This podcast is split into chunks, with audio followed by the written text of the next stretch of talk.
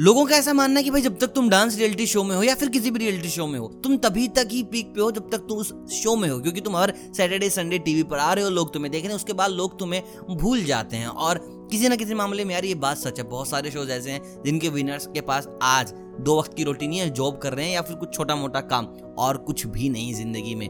तो आज हम बात करने वाले हैं, जो लोग डांस प्लस में आए थे, उनका क्या भविष्य रहा? वो आज के वक्त में क्या कर रहे हैं? कहाँ तक पहुँचे हैं? मैं उन लोगों का नाम लूँगा ज़्यादातर जो कि विनर नहीं है, क्योंकि यार विनर को कहीं ना कहीं काम मिल जाता है, लेकिन बहुत सारे शोज़ ऐसे हैं जहाँ विनर को भी काम नहीं मिलता। तो चलिए, बात करते हैं उन लोगों की जो जीत नहीं पाए। देखिए, मैं आपको बता दूँ, पुनीत, धर्मेश और राघव, ये लोग भी नहीं जीते थे। They are the most wanted dancers host and actors in TV industry तो लेट्स सी डांस प्लस के लोग आज कहाँ पहुँचे हैं? उससे पहले आप मुझे कमेंट करके बताओ कि डांस प्लस का, तुम्हारा अब तक का सबसे फेवरेट कंटेस्टेंट कौन रहा है? सो लेट्स स्टार्ट इट इस लिस्ट में सबसे पहला नाम आता है अमरदीप सिंह नट का तो मैं आपको बता दूँ, ये आदमी डांस प्लस में आने से पहले भाई इस आदमी ने जितनी स्ट्रगल की आई डोंट थिंक सो किसी और के पास इतना ज़्यादा स्ट्रगल होगा। देखिए स्ट्रगल हमेशा पैसे का नहीं होता कि भाई गरीबी गरीबी गरीबी।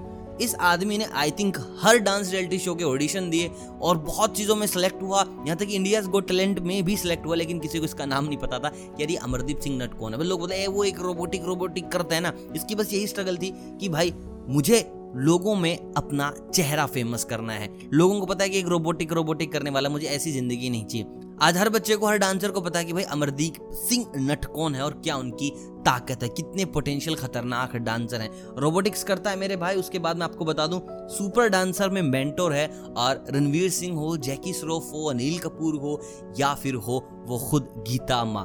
ऑल आर हिज फ़ैन और शाहरुख खान ने तो यहाँ तक कह दिया था कि भाई ज़िंदगी में मैं अमरदीप सिंह नट नाम कभी भी नहीं भूलूँगा। तो भाई सुपर डांसर में मेंटोर है, खुद की एकेडमी चलाते हैं और जो बच्चे डांस रियलिटी शोज़ के लिए तैयारियाँ कर रहे हैं, या जाना चाहते हैं, वो सारे हब उन्हीं की एकेडमी में मिलेंगे। मतलब ये आदमी ज़िंदगी में बहुत अच्छा कर रहा है। वर्कशॉप्स देते हैं, काफ़ी महँगी भी, और कहीं कहीं जहाँ देख लेते हैं कि बच्चे टैलेंटेड है लेकिन पैसे नहीं दे पाएँगे तो वहाँ मेरा भाई फ्री में भी वर्कशॉप देता है। दूसरा नाम आता है पीयूष भगत का। अब देखिए, पीयूष भगत के बारे में बात करें तो आई डोंट थिंक सो उससे ऊपर डांस प्लस में कोई भी कंटेस्टेंट गया होगा। देखिए, कुछ लोग ऐसे बोलते हैं कि यार, उसके साथ साजिया थी, साजिया के पापा डायरेक्टर हैं, इसलिए वहाँ तक पहुँच पाया। भाई रीजन कुछ भी हो, आज के वक्त में जितने भी सिंगल ट्रैक बन रहे हैं, वो सारे के सारे आपको कोरियोग्राफ मिलेंगे by Piyush and Sajiya, Piyush and Sajiya. देखिए, यार, ये रीजन भी हो सकता है ऐसा कि भाई, पापा डायरेक्टर ने तो काम मिल रहा है ज़्यादा से ज़्यादा, लेकिन यार, उस बंदे ने बादशाह के जो गानों में डांस कोरियोग्राफी की मतलब कि हर एक के गाने में यार लाजवाब मतलब मज़ा आता है वीडियोस को देखने में। इतनी प्यारी वीडियोस डायरेक्ट करता है मेरे भाई। सो यार पीयूष ज़िंदगी में बहुत अच्छा कर रहा है, लेकिन विनर नहीं था मेरा भाई।